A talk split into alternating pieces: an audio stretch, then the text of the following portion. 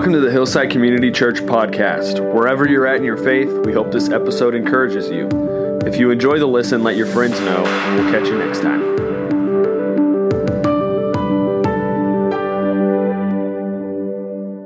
I wasn't here last week, and uh, you give. So I had two weeks to think about this text. Uh, you give a melancholy two weeks to think about death. It's not good. Not very good. Uh, today we come to the seventh sign, the raising of Lazarus. And of course, it's the climactic sign, the most dramatic and provocative of Jesus' miracles. Only John records it. It fits right into his purpose of uh, explaining the heart of the gospel and, and sort of stringing these signs together strategically. Uh, to help us come to believe. Uh, N.T. Wright says, I love this, the signs are a treasure hunt, and they lead us to Jesus, the treasure. Now, if you think about the other signs, it's possible that at a wedding you were in charge of, or maybe attended, didn't run out of anything. It's very possible that uh, you see with both of your eyes. It's very possible your legs work fine and that your stomach is full and that your child is not on a deathbed. So perhaps John's offer at the beginning of this series for eternal life is just a little too otherworldly. You don't really know how to put your arms around it. Maybe it's irrelevant too far removed from the real issues of life to take too seriously. Uh, but not this sign. Not this one. The only way that Jesus' offer of eternal life hits you as irrelevant is if, if you pretend you're not dying. And by the way, we, we all do it. Ernest Becker wrote a groundbreaking book in the 20th century, Denial of Death. He writes The mainspring of all human activity is to avoid thinking about death. This is everything we do from the moment we wake up, is to get our minds off of that one thing. I just finished reading a book called Remember Death, Matthew McCullough. Excellent read, very, very healthy read. Um, he says we lack a sort of death awareness. He says death is avoided with such earnest, it doesn't feel like our biggest problem. And so he argues it's become sort of invisible and unmentionable in our culture. So he writes and presents a, a tremendous case. Uh, we die in nursing homes and hospitals filled with bewildering machinery dependent right to the end on medical cures. We dress up the dead like they're going out on the town. We say things like, he looks really good. We celebrate funerals with such vigor, they could be confused with weddings. Used to be a time when churches had graveyard in front of them. Remember those? If you drive in the South, you still see them. I was just in Birmingham, but when, you know, Gail has an aunt that lives there. So occasionally we would visit there in the summers. We would take the kids. She has, lives on a lake. We would drive through there, and there's a little church. There's a white church, sits on about five acres. It's a beautiful little white church. And in the front are hundreds. It's like the front yard, right up, leads right up to the door. From the road all the way to the front door of the church. Hundreds of white crosses. And we would drive by there. I remember Mikey, he was the youngest, and, and at the time, very young. We drove by it, and he said, uh, Is that a church? And I said, Yeah. And he said, Does everybody that go in that church die?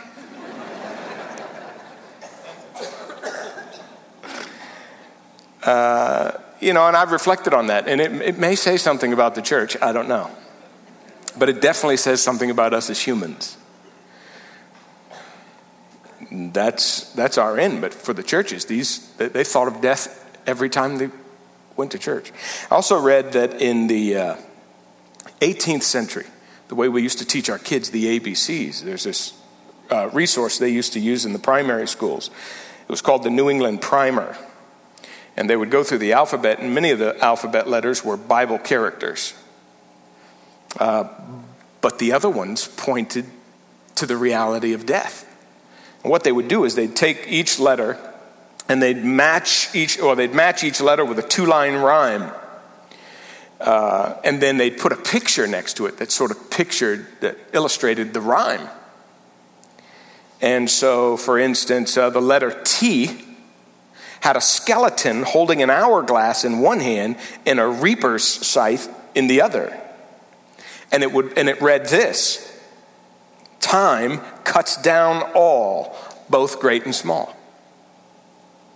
And then for the letter X, reinforcing the same message, uh, it had a, a, a funerary pyre uh, with this rhyme Xerxes the Great did die, and so must you and I. And then the, then the last letter, Y, of the death was uh, even more jarring because it was another picture of a skeleton. Uh, this one holding an arrow pointed down at the body of a small child. And it said, Youth forward flips, death soonest nips. But this was a way, and, that, and it was a time when death was right in front of your face all the time. People died in your home. You saw it all the time. You were around it. Whereas these days, we're very far from it. I, I can't remember the last time I did a funeral where somebody was in a coffin. They get cremated in there in ashes, and you, they, they disappear from you, and you don't see them anymore. And so it's easy. But despite the fact that our technological advances, our medical breakthroughs, uh, we have longer lifespans, death is inevitable. But we behave like it can't happen to us. That, and if it does, it's like some sort of failure. Something just went terribly wrong. Because it doesn't seem like that's the natural end of human beings. Uh, Simone de Beauvoir said this For every man, his death is an accident. And I love Freud's comment. I think it's very true. Fundamentally, no one believes in his own death. And if you do picture yourself dying, Freud said you'll, you'll reflect on your life and you'll think, I wonder what she's doing now that I'm not, da da da. And that's still a way that you still think you hadn't died yet. It's incredible. I remember this really hit home to me years ago when Princess Diana died. I was, uh, I was visiting a friend, and I remember watching on the television this story of what happened. And the commentator, and I memorized it. I'll never forget what his words were. And I've, I've got them, and this is an exact quote. And he said this of her death If the most luminous woman in the world can die, what hope is there for the rest of us? And I remember how startling that was to me because I said to myself, well, what do you think was going to happen? And it isn't that he academically didn't know we all die, just like you know. But somehow, you have figured out how to live like it's not real. And it can happen to you. So, John includes this miracle. And we're going to see. He includes this miracle to wake us up to this reality in case you have been death unaware. And look at, look at how this story begins. Jesus is away with his disciples. He's got to be called to this funeral. And he tells the disciples, I just got a message. Lazarus has died.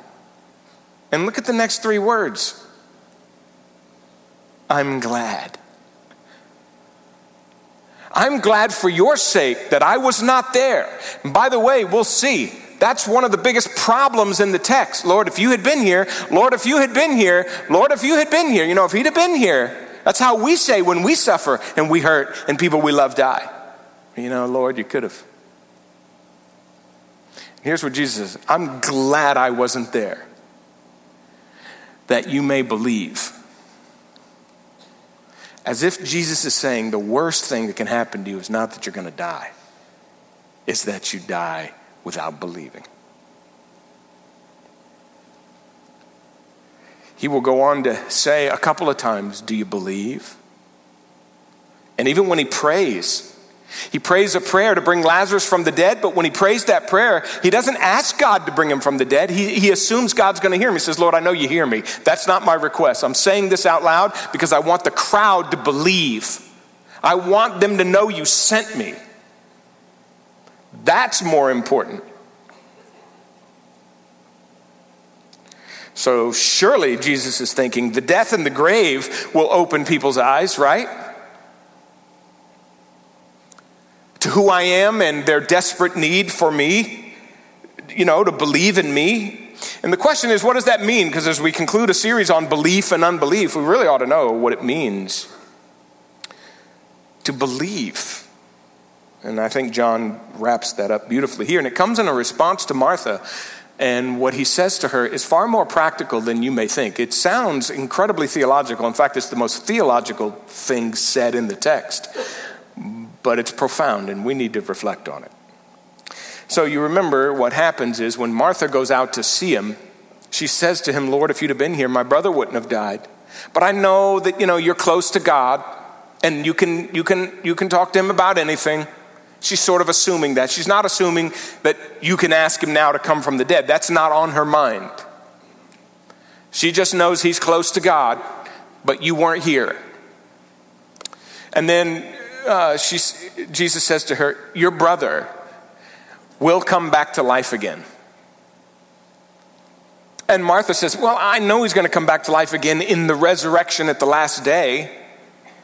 I mean, I kind of I know that's going to happen. And he said to her, Hold it. I am the resurrection and the life. The one who believes in me will live even if, even if he dies.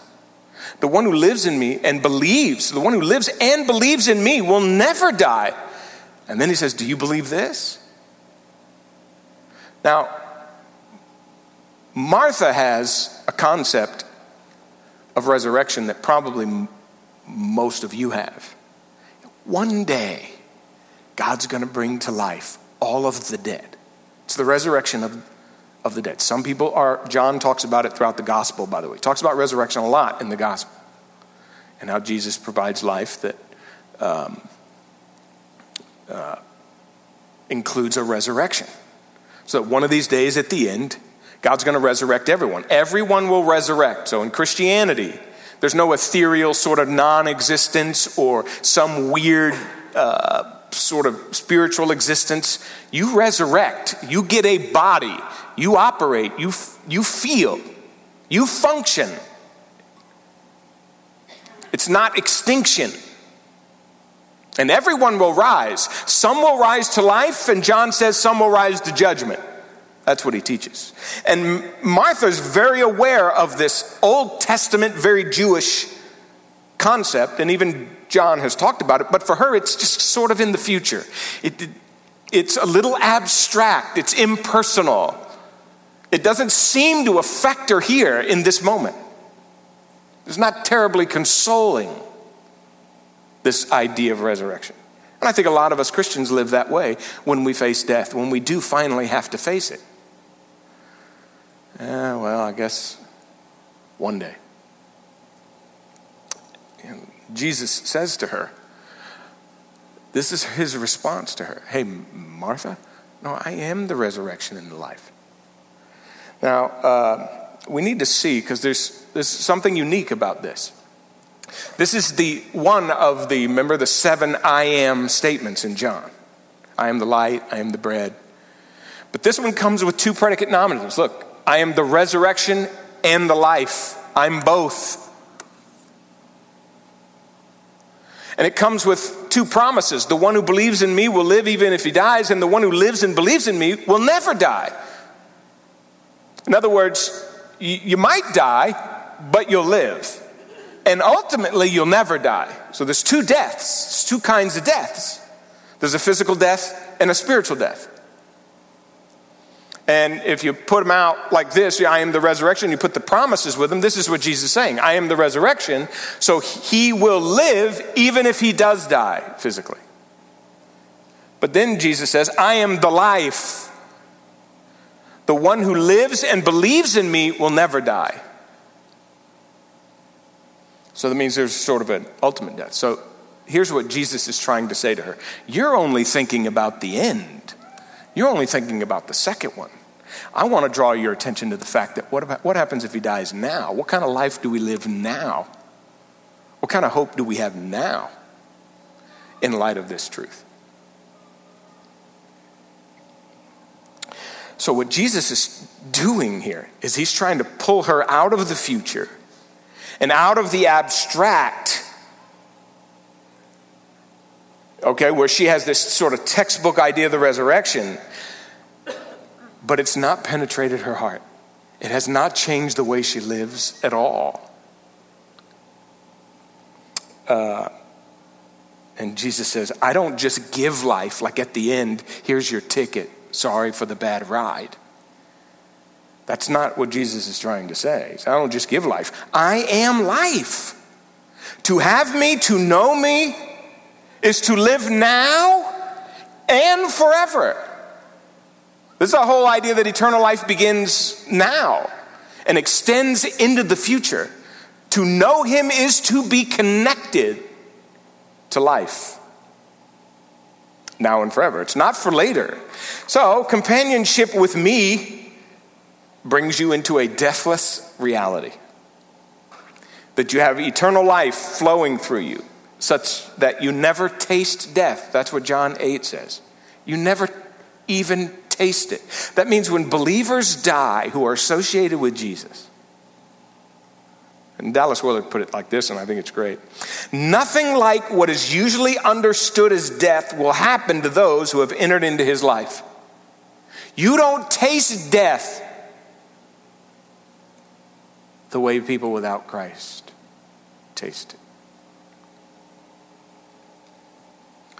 So, physical death in Jesus' mind is not the important thing here.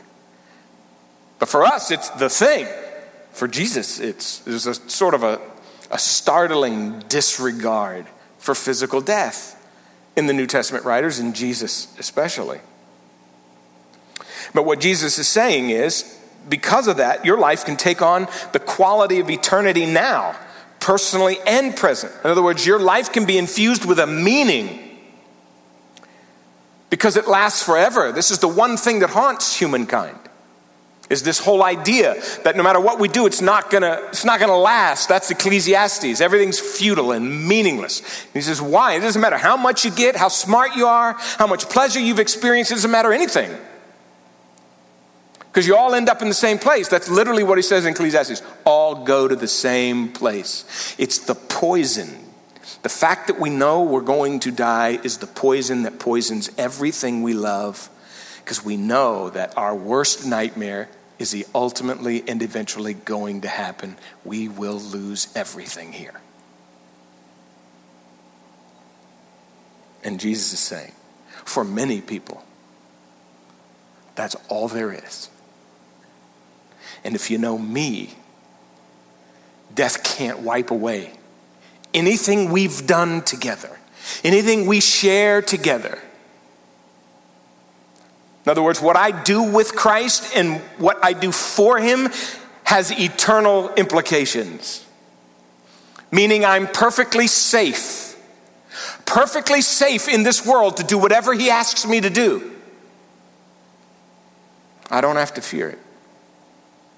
I don't have to spend my life avoiding death.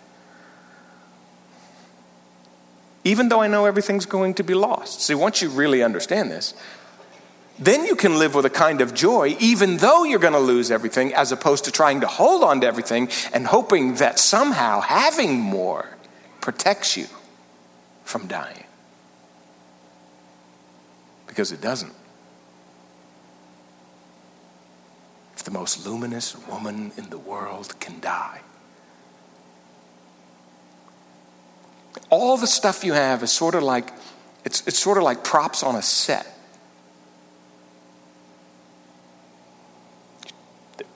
You put them up there for the play, and then you take them. When I was on, when I used to work for Miami Vice television series down in Miami, my first job was with the set decorator. And the year I was driving him, he won the Oscar for the best set decorator.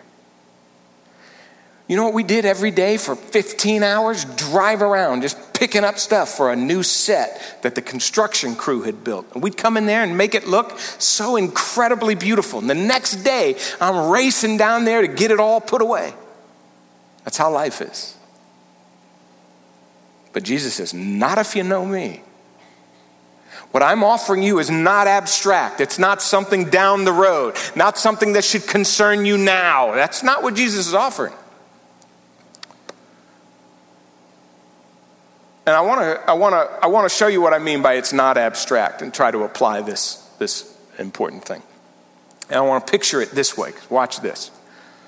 How does this thing come into the present where we live now? How does I am the life affect to how you and I live? So notice what happens. After Martha has this conversation with Jesus, she runs to get Mary.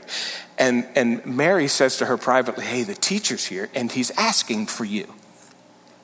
So Mary heard this. She got up quickly.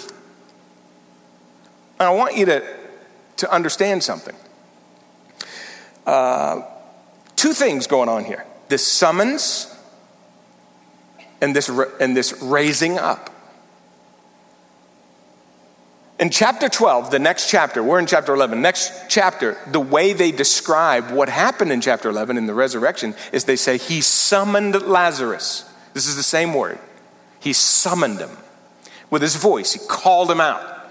That's the summons. And then she got up quickly. This is the word for raised up, resurrection. It's used seven times in the Gospel of John for resurrection.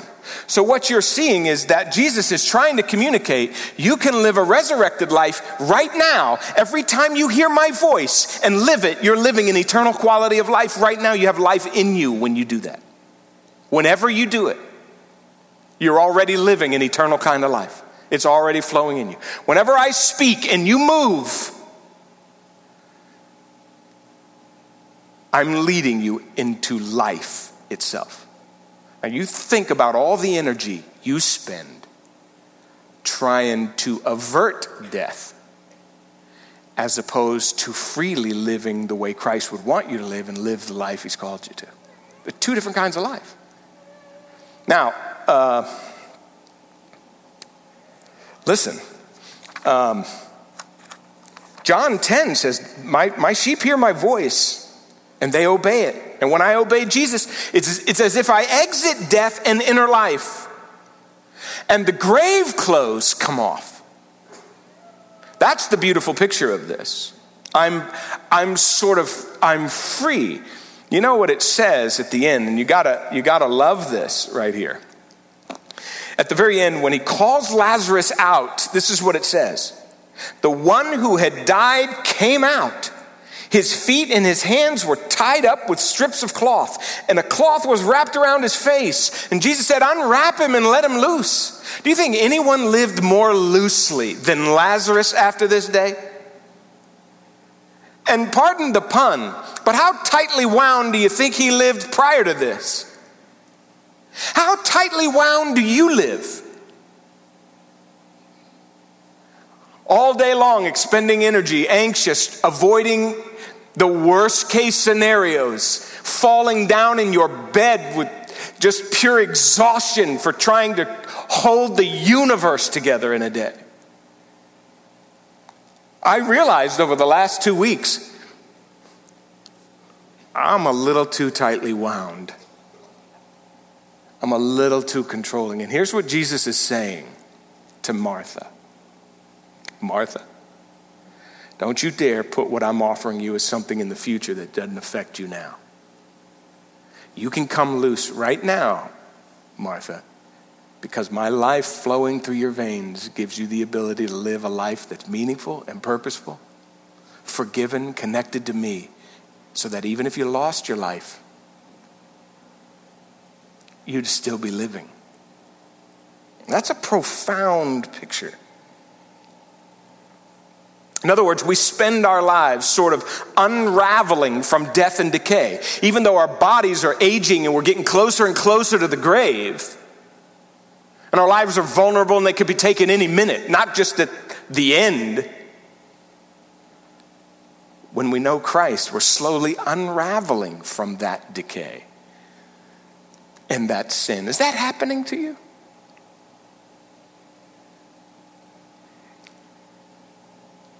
So she gets up immediately. Is there anything, is there anything this person could ask of you and you not quickly do? Is there anything that could come out of his mouth that you go, eh, that sounds scary? If the Christian life sounds scary to you, then you're not seeing Jesus' life. I was very convicted about it. See, Lazarus is a picture of a person who comes to life within this life. He has to die again. Unfortunate for Lazarus right? He's got to die again. So he comes to life within this life. And he gets to, to know the wonder of living free from the fear of death. You know, Woody Allen, I think it was, was the one who said, I'm not afraid of death. I just don't want to be there when it happens. It's got to happen to him twice. But Lazarus is, is, is, is the picture to Martha. Hey, Martha, if you're waiting to live until the last day, you've missed it. Look at Lazarus. He's living now within this reality and coming unwound. It's, just beautiful picture. So N.T. Wright puts it like this. What he's trying to get Martha to realize is the future has burst into the present. See, if you just think about it later, then death's always going to scare you because the hope is always later. And so Wright says the future has burst into the present, eternal life has come forward from the end of time into the present. It rushes on you in Jesus when you have Him. That's one thing that I think is just very profound. What limits have you put on your own life that have become, in essence, a kind of grave clothes that keep you fearful of death, avoiding death, and you're not really even living for the kingdom? But there's another thing that comes right quick because this is a very personal one. This is the one on you, that one. But what about this one? What about the ones we love? What about the fear we all have of losing the ones we love? Because that's what really hurts. Many of us are afraid of our own death for sure, but it's the death of our loved ones that keep us motoring all day. You know, protecting them from it if we can, whatever. Here's what Jesus is trying to say. When Jesus says, I am the life, how does it help us? If Jesus is infinite and eternal and personal, then He is what our heart has always longed for. The thing that can come into our life and not, and it lasts because nothing else does. The most fulfilling thing. What we have always wanted. Life itself, Jesus is saying.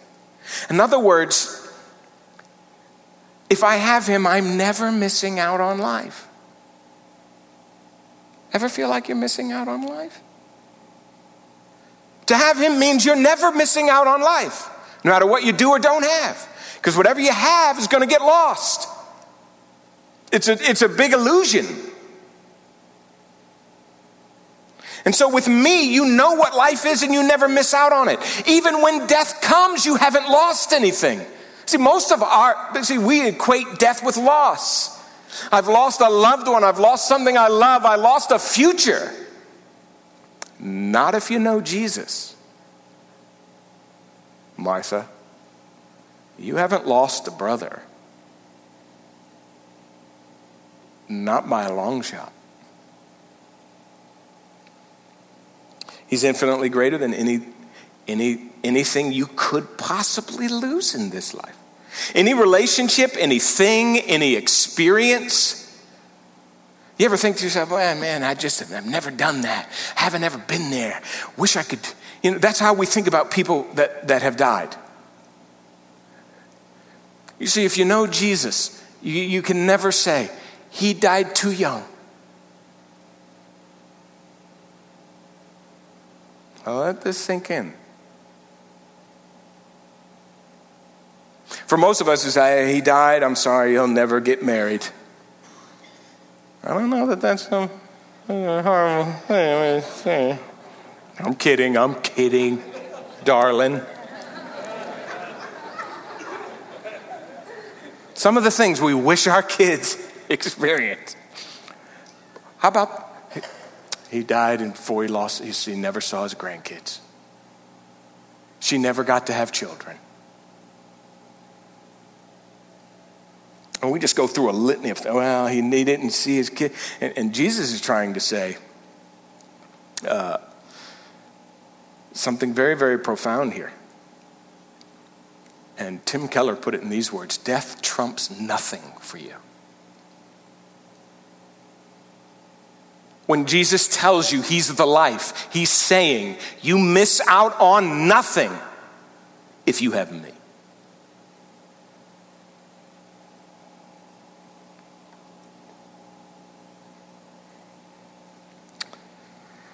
Now, the question is do you believe that?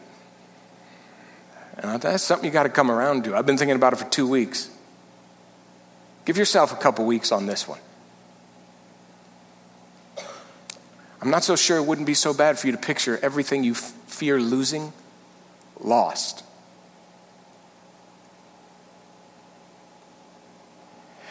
Jesus looks at her, if you'll remember, and he says to her, Do you believe this? In fact, uh, He says to her, Do you believe this? And this is what she says to him. And it sort of shifts gears, this text.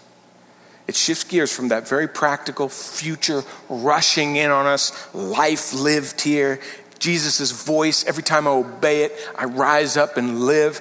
It sort of shifts gears. And she says to him this Yes, Lord, I believe that you are the Christ, the Son of God, who comes into the world.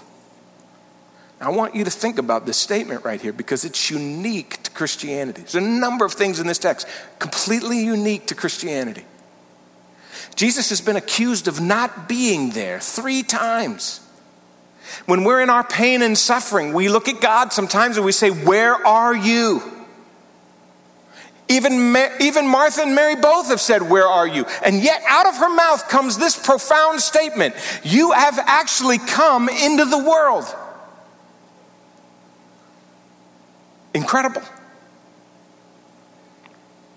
No other religion can say that, that their God has come into the world. Look at this.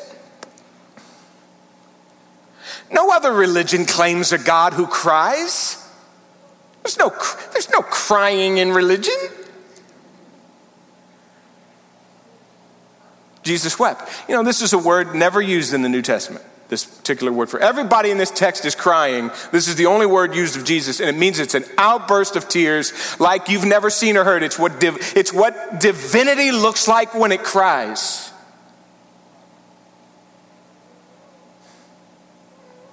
And only Jesus could feel it.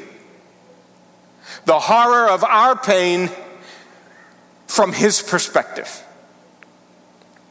And I'm going to tell you, he sees death even worse than you see it in this text. And so he weeps.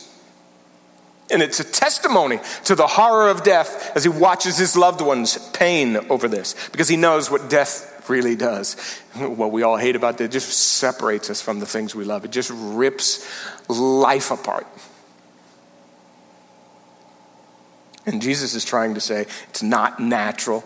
It's an intruder. It's an enemy that has to be defeated there's no just circle of life, and at the end, you just go away, suck it up. That's not what Jesus is saying. Here he is experiencing our pain. You know, the Greeks used to have a, a word they used of the gods, apatheia, which means apathetic. They don't care. They don't hurt, they don't cry, and they don't comfort. And Jesus is here pictured as someone who knows exactly how we feel better than we even understand. Enters our suffering. You can say anything you want about God, about why He wasn't there when your pain hit. But what you can't say is that He doesn't know how you feel and that He doesn't love you. All throughout this text, you get these words over Lazarus Oh, how He loved him. Oh, He loved him. You know how the message came to Jesus about the, his friend dying? Didn't even say his name. Just the one you love has died. You may not understand your pain, but you can't ever say God doesn't care and that He doesn't understand how you feel. Hebrews says we have a high priest who knows exactly how we're feeling. But it gets worse, it gets even better than that. Because that would be one thing. That already separates him from any God you've ever concocted or any God that anyone has ever concocted. It's the next piece. When Jesus saw her weeping, he was intensely moved and agitated. These are stronger words than are usually translated. This is the net version, and intensely moved is about as strong as it gets, even in other verses. No one says what the word actually means, because the word means furious. It was used in the fifth century by a writer who, who uh, described a horse up on its hind legs, uh, going into battle, snorting in anger and fierceness.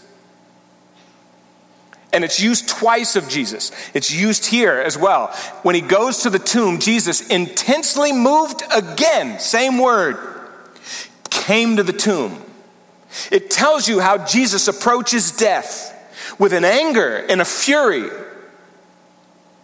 because he knows the devastating effects. And so it's sort of this, uh, uh, Calvin called them a champion striding for the tomb. There's a little book by B.B. Warfield, uh, a yesteryear theologian. The emotional life of our Lord. He writes this It is death that is the object of his wrath, and behind death, him who has the power of death, and whom he has come into the world to destroy. Tears of sympathy may fill his eyes, but this is incidental. His soul is held by rage, and he advances to the tomb like a champion preparing for conflict. He's about to take death on. And then he writes this What John does for us in this particular statement is to uncover to us the heart of Jesus as he wins for us salvation. That's the implication. Not in cold unconcern, but in flaming wrath against the foe, Jesus smites in our behalf. It's power. This is like it's, he, Jesus launches an assault on death here.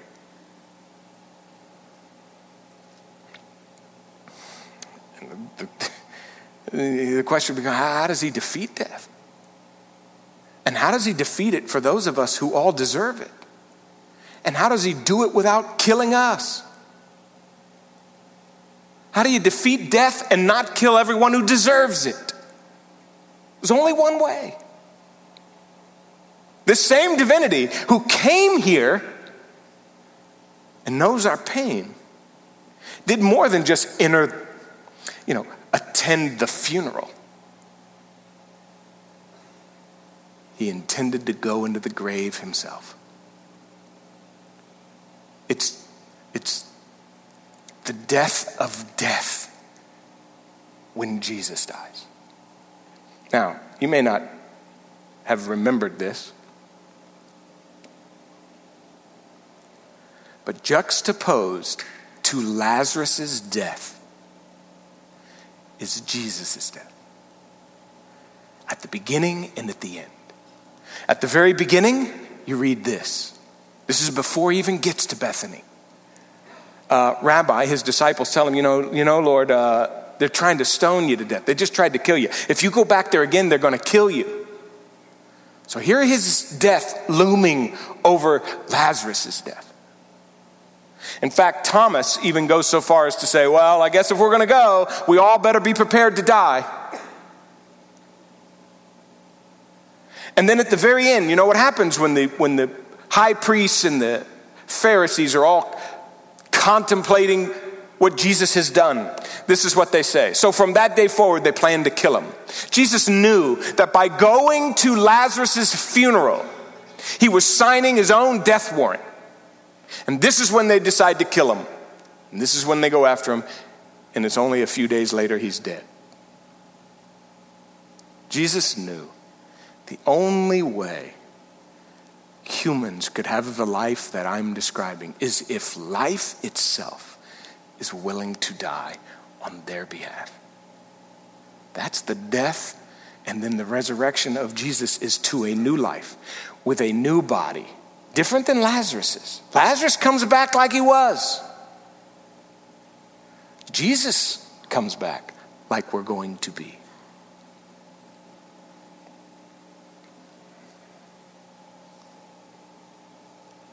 So God not only subjected himself to suffering, brokenness, and death, joined our experience of pain, but he also gave his life in order that we could have life. And that's different than every other religion, by the way. Stoicism says, ah, death doesn't hurt, suffering doesn't hurt, it's not painful. Buck up. Buddhism would say, suffering and pain and death, they're not real, they're illusions. And somehow you'll just get over it. Hinduism believes that everyone's death is deserved, and we know for a fact that while universally all of us deserve to die because of sin, individually there's lots of deaths that happen in the world that weren't deserved. That's karma.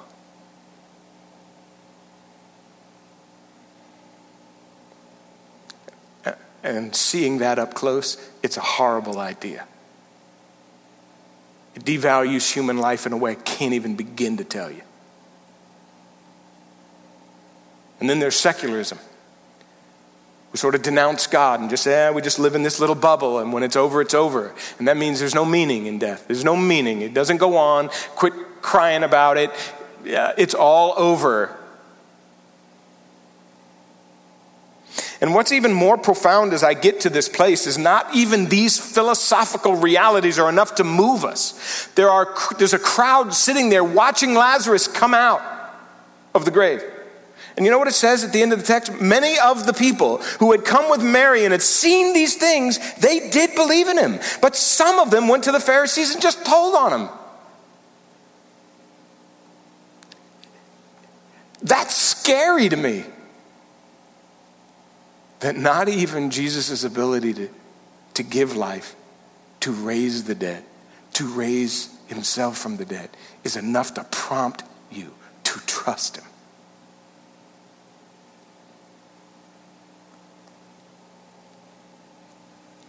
And I would just end this entire series by saying, What do you have? You know, Camus, Albert Camus, you know, the atheist, he said, There's only two things you can do about this reality commit suicide, just get to the end fast. The other one was revolt.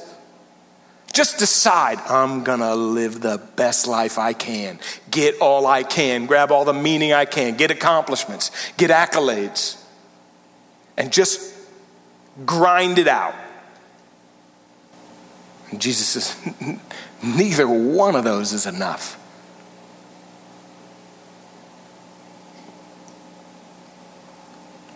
Neither one of those is enough. I am the life and the resurrection. Do you believe? Would you bow your heads? Lord. Profound text, greater than we can even grasp.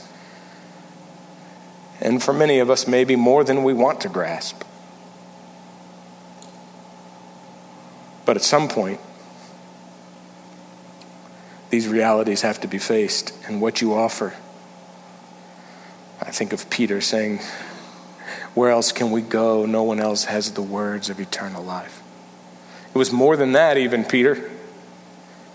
You don't just have the words of eternal life, you are eternal life. To know you, to have you, to trust you, to have you in my life means I live and I can never lose it. Is a profound hope, Lord, that I pray someone in this room will grab a hold of today, maybe for the first time, and trust you and see what it's like to sort of come unwrapped. And for the rest of us who've known you for a long time, but we've been wearing those same grave clothes, scared of everything, anxious about everything, and it's held us back from freely obeying you and serving you and loving you, God. Rip those things off of us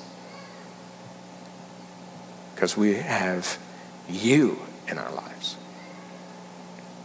I pray this in Jesus' name. Amen. Hey, thanks for watching today's message. We hope it encourages you wherever you're at in your faith. If you enjoyed it, let your friends know. We'll catch you next time.